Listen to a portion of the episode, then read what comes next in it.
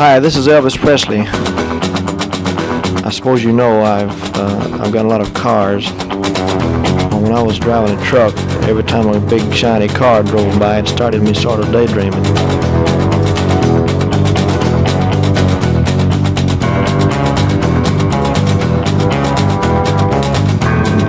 And the next day, well, the thing caught fire and burned up on the road.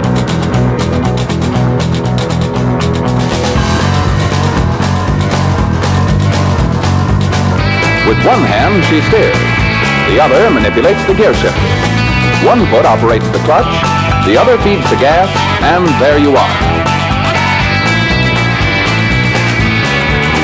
Just set the selector at drive, then step on the accelerator, and you're off. All shifting is automatic.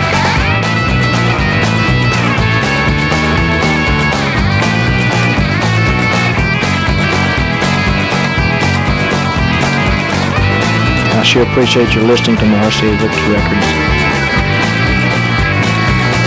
I'd like to thank all the disc jockeys for playing. Bye-bye.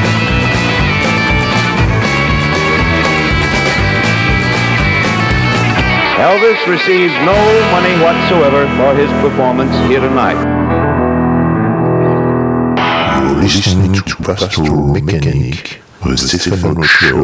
Vous êtes toujours sur la 90.8 de Campus Grenoble. Comme chaque semaine, le lundi, entre 20h et 21h, c'est Pastoral Mécanique, votre émission sur les routes poussiéreuses de la country, du blues, du rock'n'roll et de la surf music. Et bien évidemment, tout ça également diffusé sur un Freyers Radio Wüstewelle en Allemagne. Et ce soir, eh bien, j'ai la joie d'accueillir le collègue et confrère Cyril, confrère également du 90.8, qui viendra nous apporter un petit peu ce qu'il a dans sa besace pour cette avant-dernière émission de l'année, puisque ce soir, eh bien, cela consiste à faire une rétrospective de ce qui s'est passé cette année. Il y a eu bien sûr son lot de morts, puisque le rock'n'roll, c'est ça depuis la naissance, si l'on peut dire, et puis son lot de découvertes également, et puis d'autres choses. Nous allons commencer par du cinéma, tout simplement, un film avec lequel nous avons terminé l'émission de la dernière fois, le Cry Macho, le dernier Clint Eastwood. Alors lui, c'est quelqu'un qui n'est pas encore mort, si l'on peut dire, puisqu'à 91 ans, on le voit encore à l'écran et il joue vraiment le rôle d'un vieux monsieur dans ce film. Et surtout, ça se passe du côté de la frontière, comme on appelle ça aux États-Unis, entre le Texas et le Mexique. Ça, c'est la fiction. Dans la réalité, ça a été tourné plutôt au Nouveau-Mexique et on en reparlera vers la fin avec nos amis poilus texans. Ça démarre donc avec ce générique du film Cry Macho, un titre qui s'appelle Find a New Home, qui est interprété par un chanteur country du cru du Nouveau-Mexique, car c'était dans le cahier des charges donc de la production de Cry Macho, c'était imposé par le grand Clint lui-même. Ce Find a New Home qui n'est autre que l'ouverture et la fermeture de ce fabuleux film.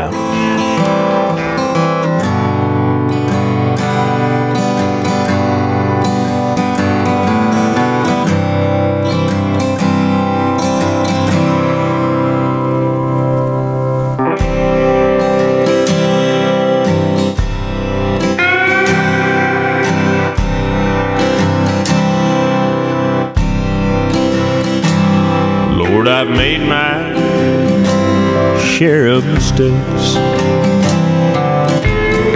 but I meant no wrong. And when the sun sets on the hillside, the nights can be so long.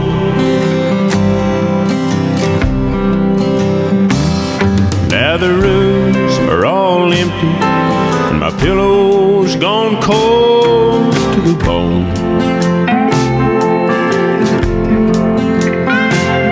Guess it's really never too late to find a new home.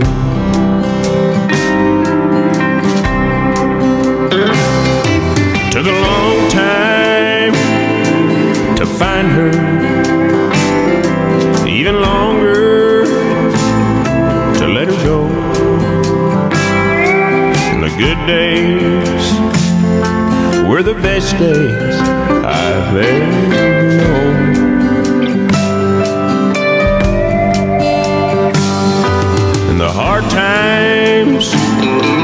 could be rocking, but they were better than being alone. Guess it's never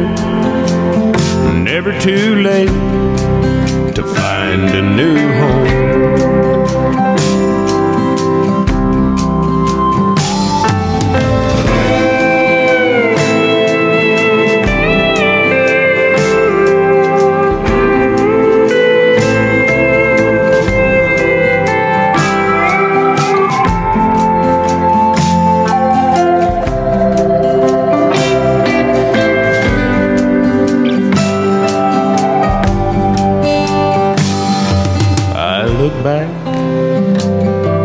To the days we were young and strong, we fought for our freedom, but we knew the line between right and wrong.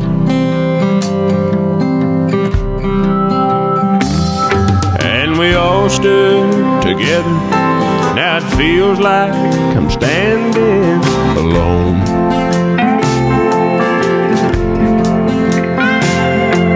It's never too late to find a new home. It took a long time to find her, and even longer to let her go.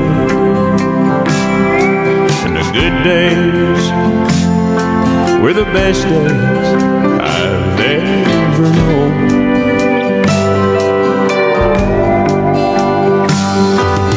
Hard times could be rocky, but it was better than being alone. I guess it's never too late to find a new home. Find a new home.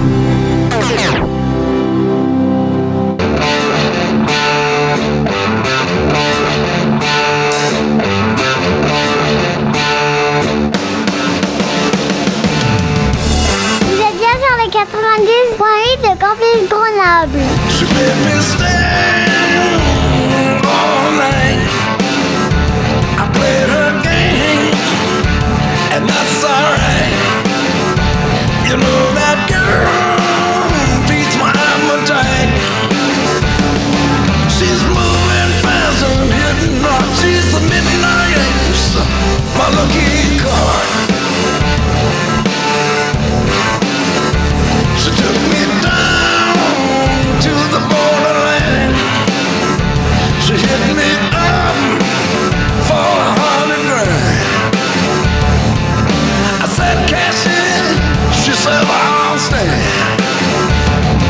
She's a moving fountain, hidden on. She's the midnight ace, my lucky card.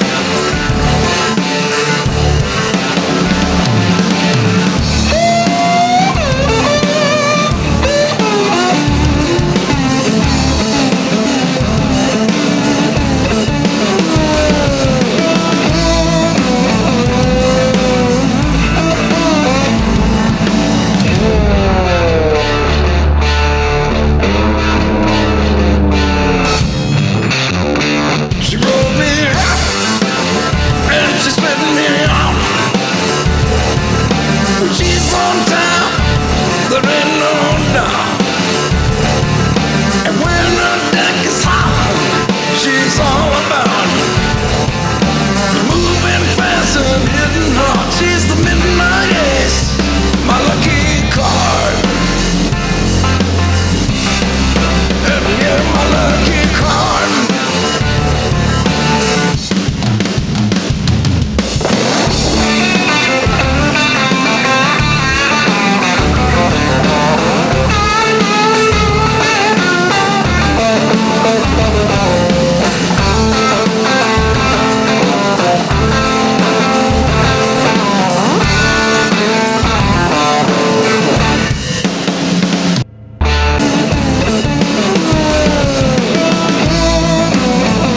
L'ami Billy Gibbons, l'un des trois barbus texans, parmi nos préférés, bien évidemment, les barbus de ZZ Top, qui sont, enfin, en tout cas Billy Gibbons, lui, est revenu avec son troisième opus d'affilée solo cette année. C'était une des découvertes, si on peut dire, dans l'émission, même s'il n'y a pas grosse révolution en soi. En tout cas, on aime ses grooves. La grosse révolution, bien évidemment, c'est que c'est surtout le troisième album solo d'affilée qu'il ne s'était pas encore retrouvé avec Dusty Hill et Frank Beard, ses deux compères de ZZ Top, mais qu'il avait plutôt adjoint ses forces à celles du batteur des Guns N' Roses, Matt Sorum, et de son pote Austin Hanks, avec lequel justement tous les trois ils ont produit cet album dans le désert du côté de Joshua Tree, et le désert qui visiblement les a bien inspirés pendant ce confinement.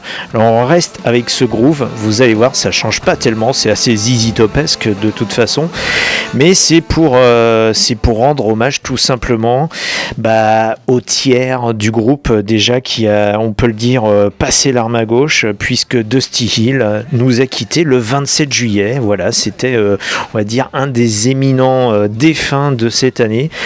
Dusty Hill, donc on perd une barbe dans ce trio texan, et Dusty n'était non seulement le bassiste du groupe, puisqu'il était aussi le vocaliste qui accompagnait, et sur certains morceaux on l'avait pu l'entendre. Je vous ai passé plusieurs fois déjà le vieux morceau de ZZ Top qui s'appelle Touch, mais là je voudrais vous proposer quelque chose d'un peu plus rare, qui date de 2003 et qui s'intitule Peace, et qui est sorti sur l'album Mescalero, un album bien Tex-Mex comme on les aime. Alors Tex-Mex à la mode ZZ Top bien sûr, avec des sons plutôt saturés. Et puis parce qu'on reste comme ça du côté du désert, entre le sud de la Californie où Billy Gibbons a enregistré son album solo, entre le Nouveau-Mexique où on a entendu justement notre chanteur country qui a introduit l'émission, Will Bannister, et là on continue donc avec ce Peace qui sent bon également la frontière, avec la voix du désormais regretté Dusty Hill.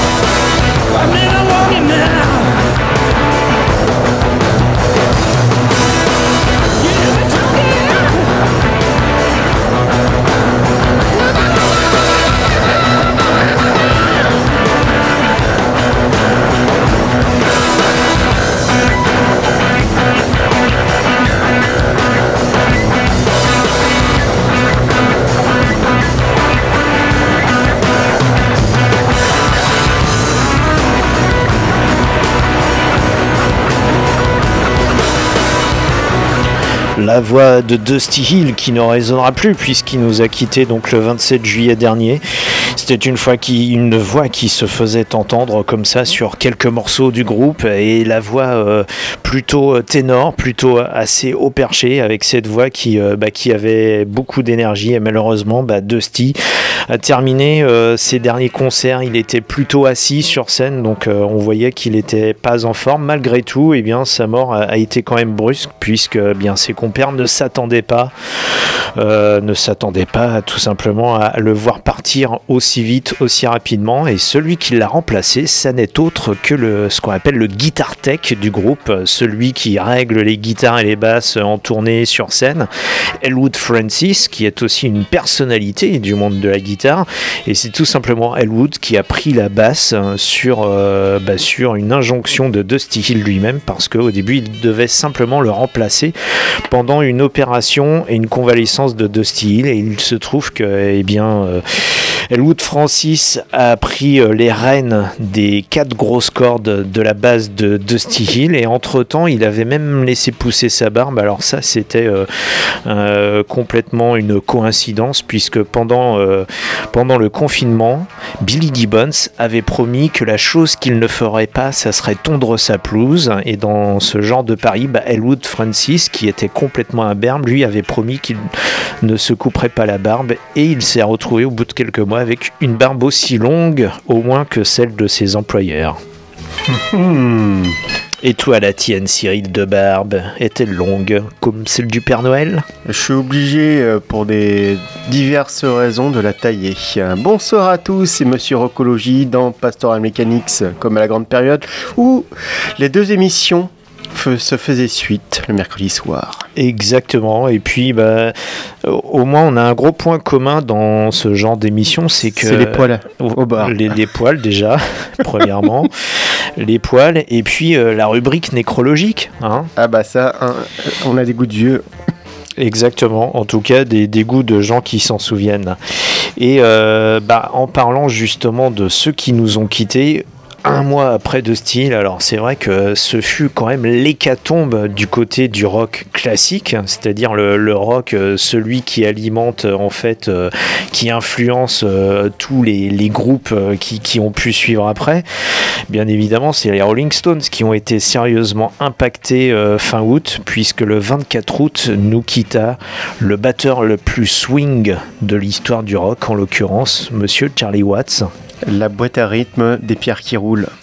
Exactement, et surtout, ce n'était pas le genre de batteur à jouer avec une double grosse caisse et des cymbales partout. Il avait tout simplement plutôt une jazzette comme batterie, et c'est avec ça qu'il assurait tout le groove des Rolling Stones. Et Keith Richards le disait lui-même, Keith et Charlie étaient les deux, les deux roues du carrosse rythmique des Rolling Stones, plus encore que le bassiste derrière. Et on sait que Keith Richards, baptisé le riff humain, était avec sa guitare rythmique, ça te fait rire, le riff humain. Le riff humain, ouais. Il n'y a pas que le riff qui est humain chez Keith Richards. Et en tout cas, ouais, Charlie Watts, c'était le swinger du groupe, comme on pourrait le dire, avec cette batterie, et surtout le respect qu'il inspirait chez tout le monde, aussi bien chez ses comparses des Stones, puisque Charlie Watts était quand même le type le plus calme et le plus stable du groupe. Lui, on peut le dire, il a dû rester marié, officiellement il n'a eu qu'une seule femme dans sa vie, en tout cas, avec laquelle il est resté marié quand même pendant 55 ans, je crois. C'était un petit peu, comme tu dis, l'élément pondérateur du groupe. Exactement. Mais ça ne l'a pas empêché de se droguer, hein, de ses propres aveux, il a bien évidemment aussi. Et j'avais juste envie de... On peut se droguer en bon père de famille, et ça n'est absolument pas incompatible. Oui, c'était une des pièces, on va dire, angulaires de la formation de Dartford. C'est lui qui donnait le groupe, comme tu le dis très justement. Moi, ce que j'aimais bien aussi chez lui, c'était son côté un petit peu débonnaire. Il était cool. Cool. Voilà, c'était le Mister Cool, imperturbable. Cette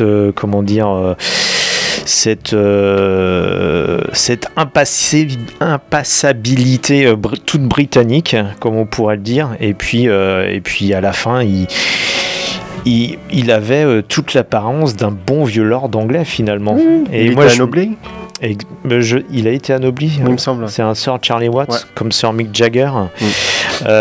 En tout cas, moi j'ai pu les voir fin 2017 à Paris. C'était à la U Arena du côté de la Défense. Et c'est vrai que Charlie Watts, au moment de la présentation du groupe, je peux te jurer que c'est lui qui récoltait le plus d'applaudissements. C'était quand même celui qui était le plus discret, le plus en arrière physiquement du groupe, mais celui sur lequel les gens comptaient, et malheureusement qui n'est plus là. Mais contractuellement, on sait que les Rolling Stones ont le droit de continuer sous le nom originel du groupe, donc tant que Mick Jagger et Keith Richards sont là. Sous-entendu, même si Ron Wood meurt, ou encore Daryl Jones, le bassiste, ou d'autres personnes, le groupe continue tant que Keith Richards et Mick Jagger peuvent assurer.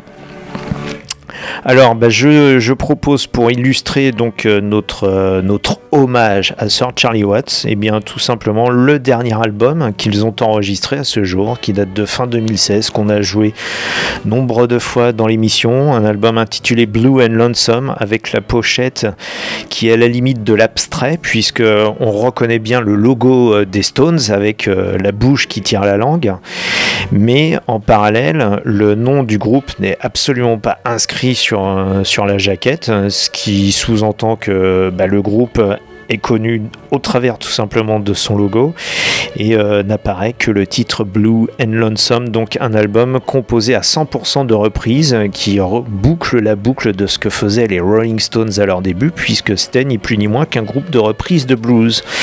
Et ça, ce qu'on vous présente, c'est un des classiques de Little Walter qui s'intitule I Gotta Go, avec donc Sir Charlie Watts à la batterie tout simplement.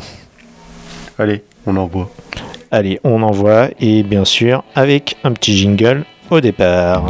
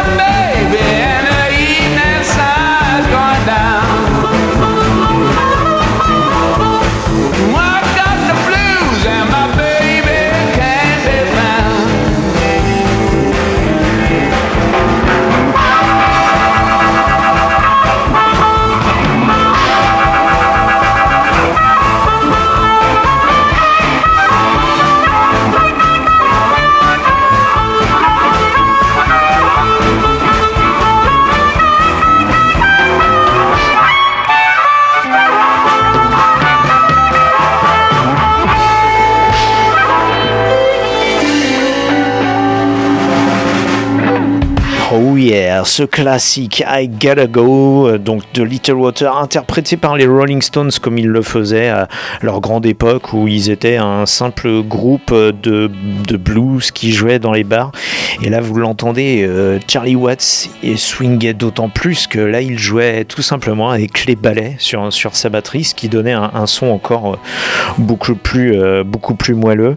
Cet album qui est toujours aujourd'hui le dernier album enregistré en date des Stones, sachant que lorsqu'ils l'ont enregistré, ils étaient en train d'essayer d'enregistrer ce qui devait être leur nouvel album avec des chansons originales, album qui n'est toujours pas sorti et qu'ils se sont retrouvés donc pendant les temps de pause ou de récréation à jouer du blues et qui se sont dit tout simplement pourquoi ne pas mettre en boîte ce qu'on est en train d'interpréter pendant les pauses. Donc ce que vous avez entendu, c'est l'album des pauses de la dernière session d'enregistrement des Rolling Stones. Donc à ce jour, est-ce que le nouvel album qui devait sortir sortira ? C'est encore l'interrogation, et puis à savoir sur combien de titres aura déjà joué Charlie Watts. Transition peut-être toute trouvée. On avait parlé du Texas en début d'émission. On va continuer avec un Texan qui nous a... Alors, pour la date de décès, je m'en souviens plus exactement. Michael Nesmith. Exactement. Écoute, c'est le dernier en date. C'est le plus fraîchement, on va dire, monté au ciel. C'était, je crois, le 10 décembre. Ouais. Et oui, donc on se retrouve de nouveau avec un Texan après Dusty Hill. Et donc un autre Texan qui nous quitte est Michael Nesmith. Alors par les plus érudits d'entre vous de l'histoire du rock, il est très connu. Pour les autres, peut-être ce nom ne vous dit rien. Par contre, le groupe dans lequel il a débuté, ou en tout cas où il a acquis une certaine popularité, il est peut-être un peu plus connu. Les Monkees.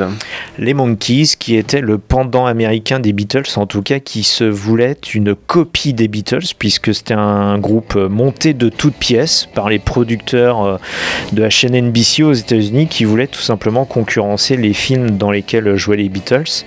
Alors la série télé des Monkees ne volent pas très haut, c'est ce qu'il faut dire, ça c'est notre opinion, en tout cas c'est très divertissant et en tout cas ça c'est aussi mon opinion, c'est qu'en tout cas ça ne vole pas plus bas que les films des Beatles. On va dire ça comme ça, et puis c'est surtout aussi une manière de se plonger dans les délires de l'époque, puisqu'ils ont commencé en 65 les Monkees avant de se disloquer en 71 pour divergence avec leur boîte de production, puisqu'il faut savoir que les Monkees n'étaient pas uniquement le premier boys band de l'histoire du rock, mais bel et bien un groupe de musiciens accomplis. Il y avait, Peter Tork, un des potes de Stephen Stills de la grande période des débuts du Buffalo Springfield, l'ancien jockey anglais David Jones qui était natif de Manchester et qui avait fini dans l'aventure, parce qu'il faut dire aussi que c'était un groupe qui avait été monté sur casting. C'était un pur produit marketing. Exactement, casting, mais dans le cahier des charges, il fallait qu'il soit musicien, et naturellement. Musicien et beau. Il fallait que ça plaise aux jeunes filles. Et plus beau que les Beatles, ce qui n'était pas dur, faut dire. J'aime bien quand on dit du mal des Beatles. Alors là, je jubile. Merci Stéphane. Bertrand, clin d'œil. Bertrand, te noie pas dans ta soupe, s'il te plaît. Les Monkees, donc Michael Nesmith, qui sera considéré comme un des piliers du groupe, en tout cas celui qui a écrit le plus de chansons, puisque c'était au départ un groupe de reprises, les Monkees, faut le dire. Et puis en 71, Michael Nesmith a monté son National Band, un groupe de country rock qui avait édité 3 albums avec 3 pochettes différentes. Je crois que c'était le drapeau des Confédérés avec les 3 couleurs, le blanc, le rouge et le bleu. Alors, après, je sais pas s'il y avait un concept derrière, quoi qu'il en soit, c'est du pur country rock, comme on en faisait à l'époque. Et il y a de cela, l'an dernier, ils avaient sorti une rétrospective, The Lost RCA Victor Records, qui regroupait des chutes de studio et puis des titres qui étaient demeurés rares, ou des titres qui avaient été retravaillés et exploités sous l'époque des Monkees, notamment Top Tapioca Tundra, un titre qu'on pouvait retrouver sur leur troisième album.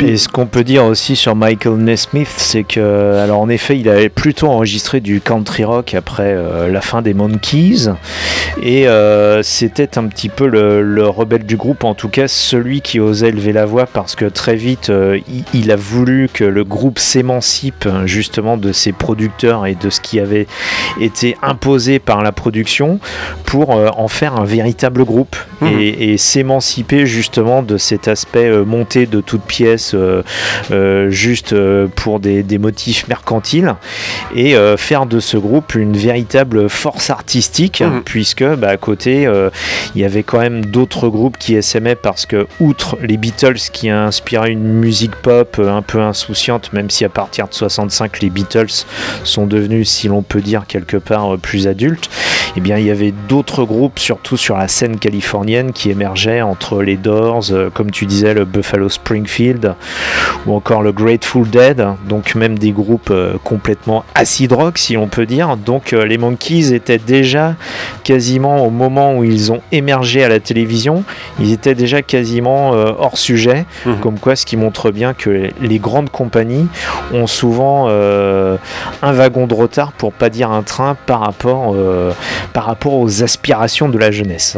Oui, et puis il y avait certainement une histoire de contrat, il devait faire de la musique pop, et puis à partir du moment où Michael Nesmith a mis les pieds dans le plat, ils ont sorti Head, la musique d'un film complètement tarabiscoté. C'était le groupe qui se mettait en scène dans différentes petites scènes, et le film a été produit par un grand de Hollywood, Jack Nicholson, qui à l'époque aimait beaucoup traîner du côté de Hollywood et partager des acides avec tous les groupes en vogue à l'époque. Ce qui faisait dire que lorsqu'il a écrit le scénario du film, on dit que Jack Nicholson était sous acide, parce qu'apparemment, alors je n'ai pas vu le film, mais il doit prendre des allures très surréalistes en tout cas, et c'était le chant du cygne des Monkees.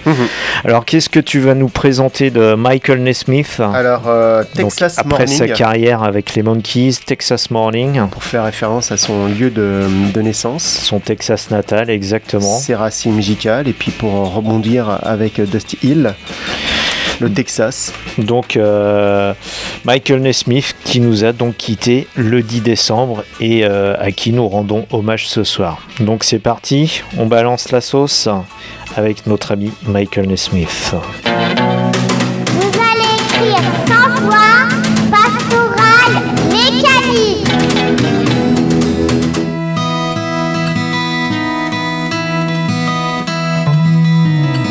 Right in the middle of the 10-cent scenery, shuffled and stacked on a postcard rack.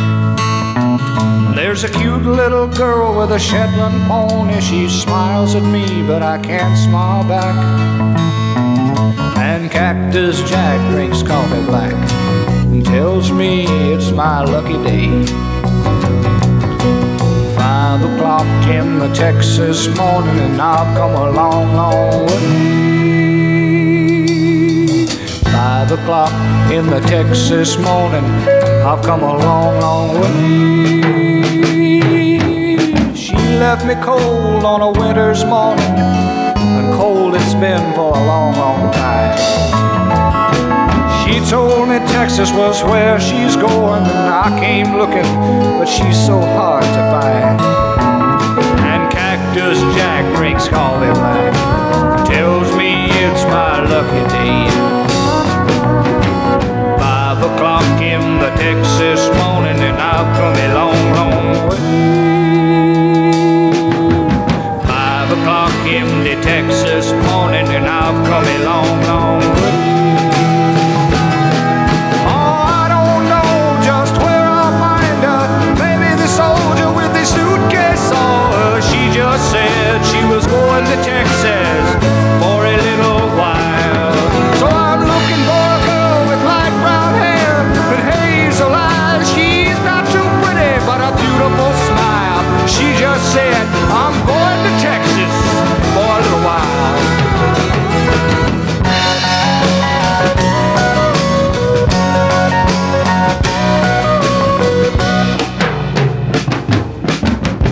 In the back, he's getting curious to ask the waitress where I'm from. just says, well, I've never seen him, he's probably just a California bum.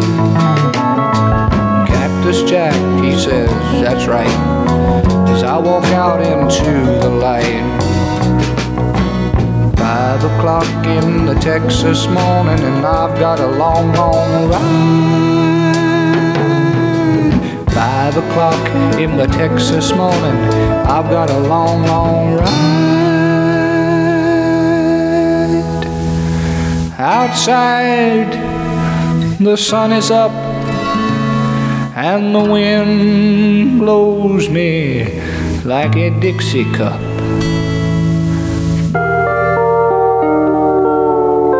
You're listening to Pastoral Mécanique, the City Folk Show.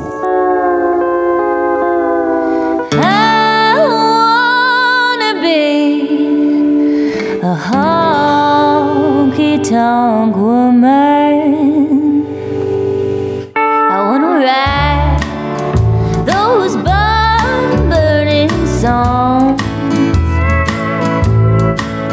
I wanna feel those pedal steel strings pulling on my heart strings. I wanna play over the jukebox tonight.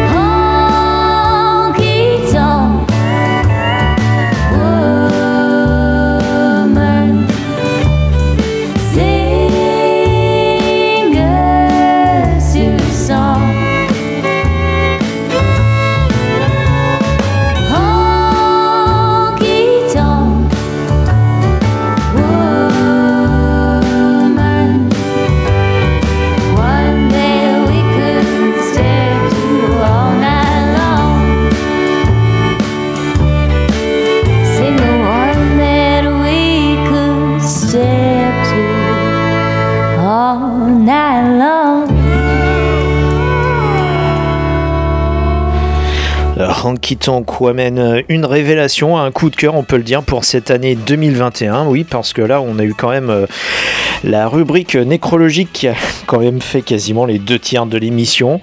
Et là, eh bien, il s'agit tout simplement avec Victoria Bailey de montrer une des découvertes de l'année 2021. Et Victoria Bailey, elle a à peine plus de 20 ans.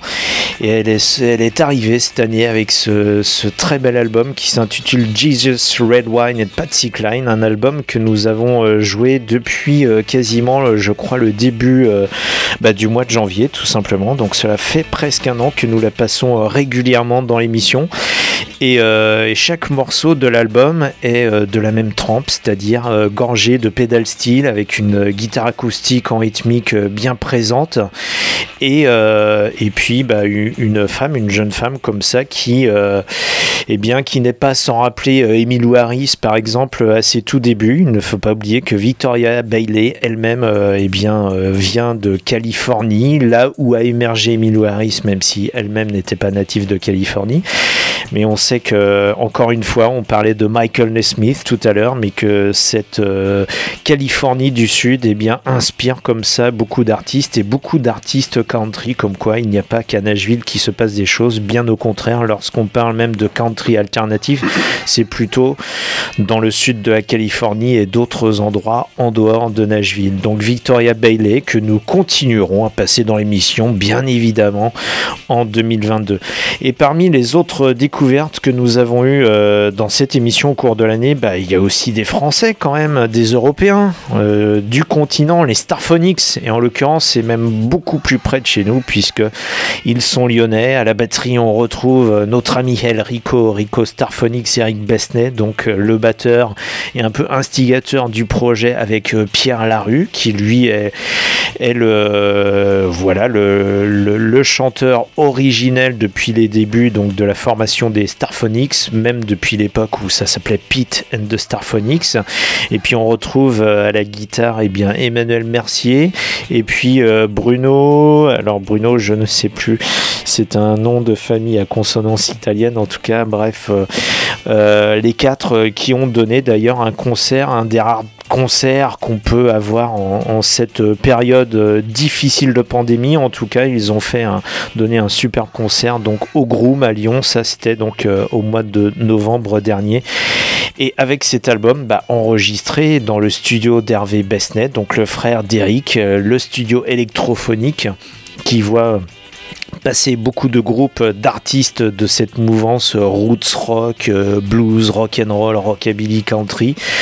La Grizzly Family enregistre aussi là-bas, faut pas l'oublier, donc avec ce studio qui a ce son particulier.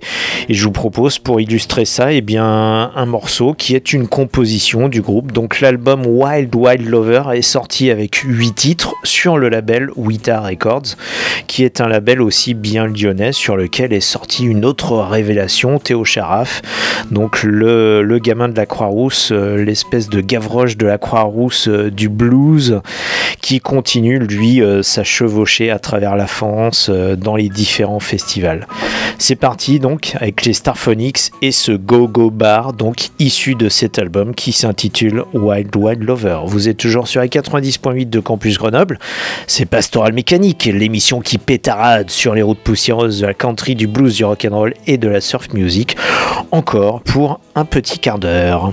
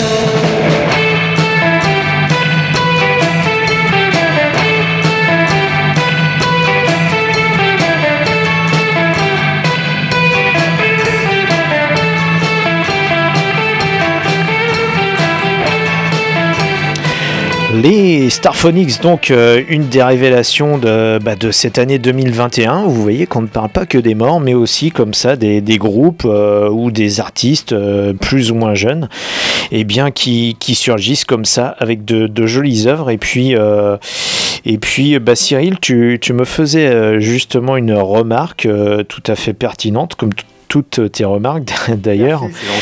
Merci, puisque alors pour moi la voix de Pierre Larue justement des Starphonics évoque Charlie Fevers, même pour ceux qui connaissent bien le rockabilly, le rock'n'roll des 50s, et toi tu m'as plutôt évoqué, et ça c'est aussi vrai, la voix d'un des deux chanteurs des Blasters, Dave ou Phil Alvin. Exactement, oui, exactement. Une voix assez tranchante avec comment je pourrais dire ça, parce que c'est quand même des gens qui étaient issus de la scène punk. Il y avait un côté très je sais pas comment on peut caractériser ça, alternatif tout simplement. Oh, pas qu'alternative, il y a vraiment quelque chose de... Il y a de la vigueur dans la voix là. Voilà, exactement. Et de toute façon, ils ont aussi un peu ce genre de passé, les Starphonics, donc c'est aussi de cette belle manière qu'ils peuvent arriver à imposer une musique d'essence complètement rock'n'roll, puisqu'on l'entend. C'est pas purement rockabilly selon les canons du rockabilly, ça sonne, il y a des sons quand même qui s'apparentent à du surf rock, mais c'est quelque chose qui est vraiment littéralement original et qui pour moi, de mon point de vue, est encore plus original que ce qu'il faisait à l'époque de Pete and the Starphonics. En tout cas, on est heureux comme ça régulièrement de passer des morceaux de cet album.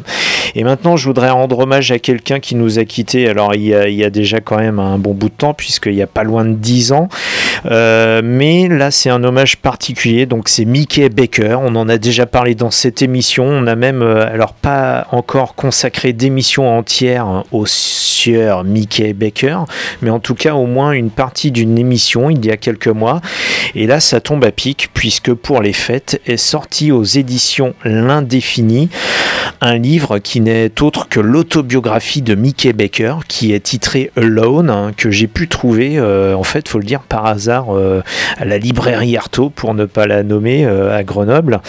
Et ce qui est surprenant, c'est que ce livre, donc Mickey Baker, son autobiographie, l'a rédigé en anglais, qui est sa langue maternelle.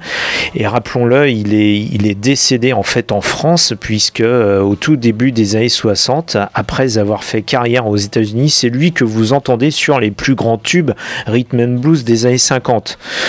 Quand on parle de Ray Charles, par exemple, ou encore de Screamin' Jay Hawkins, c'est la guitare de Mickey Baker que vous entendez sur ses plus grands tubes des années 50, et ça personne ne le sait, enfin la plupart des gens ne le savent pas, puisqu'à l'époque on ne créditait pas, on n'indiquait pas les noms des musiciens des sessions sur les disques, on indiquait simplement le nom de l'artiste titré.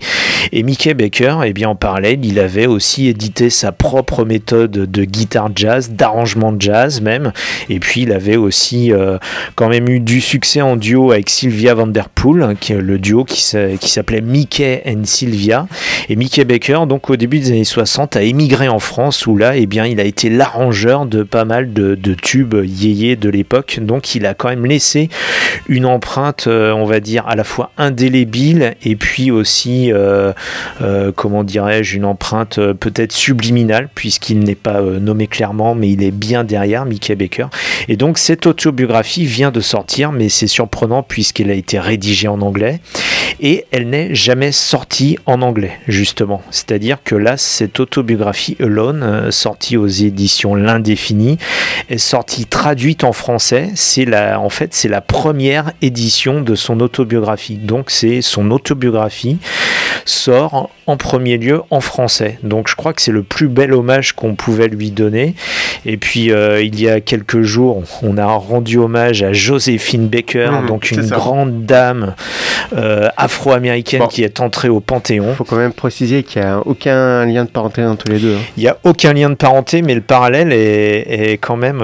la coïncidence interpelle, puisque Monsieur Mickey Baker, donc Monsieur Baker après Madame Baker, a lui-même émigré en France, lui-même pour éventuellement essayer de s'émanciper comme ça de la ségrégation qui pouvait avoir cours aux États-Unis, parce que le problème de Mickey Baker, du point de vue racial, c'est qu'il était métis. Et être métis, c'est peut-être aux États-Unis, c'est peut-être plus terrible encore que d'être noir, parce qu'il n'était pas, d'après ses dires, considéré par les noirs parce qu'il n'était pas purement noir, et pour les blancs, il n'était pas blanc. Donc le dilemme était encore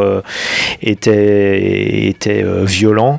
Et Mickey Baker peut-être lui-même souffrait encore plus de racisme et de racialisation de ce point de vue. Donc pour rendre hommage au monsieur et à cette autobiographie que je vais me m'atteler à lire pendant les fêtes de fin d'année, et bien pour lui rendre hommage, je vous propose un extrait de l'album solo 100% instrumental qu'il avait sorti donc en 1959, qui s'intitulait The Wildest Guitar of Mickey Baker, où on l'entend sur cette Jazzmaster bien réverbérée. C'est un son à la fois entre le surf et le rhythm and blues, donc c'est complètement unique. Donc je vous propose ce morceau qui s'intitule Mick Train, et on enchaîne directement après avec un classique de Mickey and Sylvia qui s'appelle No Good Lover, avec un riff de guitare qui est absolument effrayant. Donc c'est parti avec Mickey Baker, et pour nous c'est un honneur de rendre hommage à ce grand monsieur de la musique, qui n'a pas été assez gratifié pour le travail et pour l'œuvre qu'il a pu accomplir. Sans voix, pastorale, mécanique.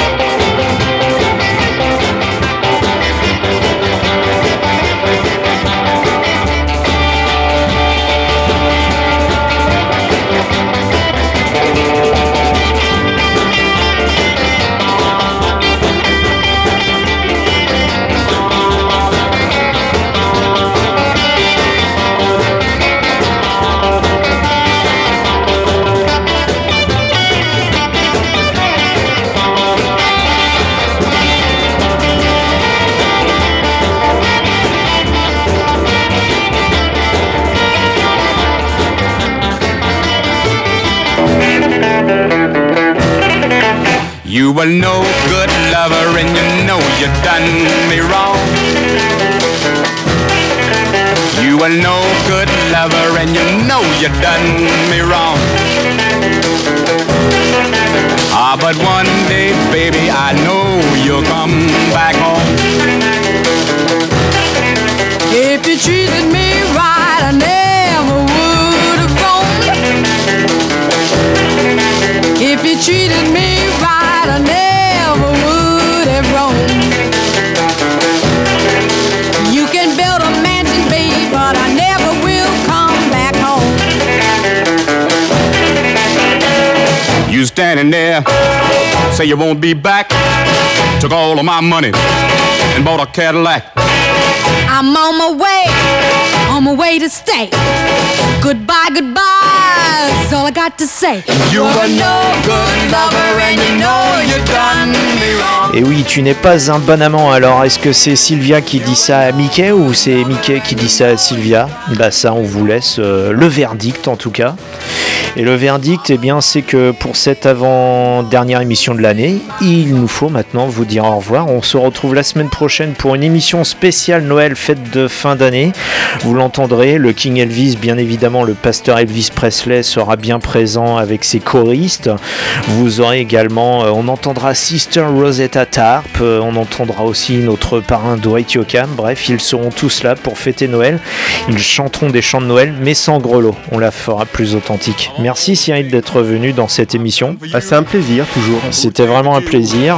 On se retrouve de toute façon la semaine prochaine, même heure, même fréquence, même punition. D'ici là, eh bien, conduisez prudemment, ne buvez pas trop, embrassez votre femme ou votre mari. Surtout, écoutez beaucoup de musique qui pétarade. Et vous le savez, comme à chaque fois, le King Elvis ne touche aucun cachet pour sa prestation dans cette émission, puisqu'il les avale. Et il court dans les escaliers, évidemment, en sortant. Et nous après, ou devant. Non, ne cours pas après, Elvis. Salut, ciao, tchuss.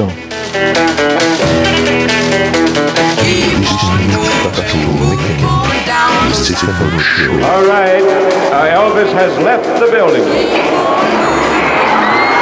I've told you absolutely straight up to this point, you know that he has left the building. He left the stage and went out the back with the policeman, and he is now gone from the building. Elvis received no money whatsoever for his performance here tonight.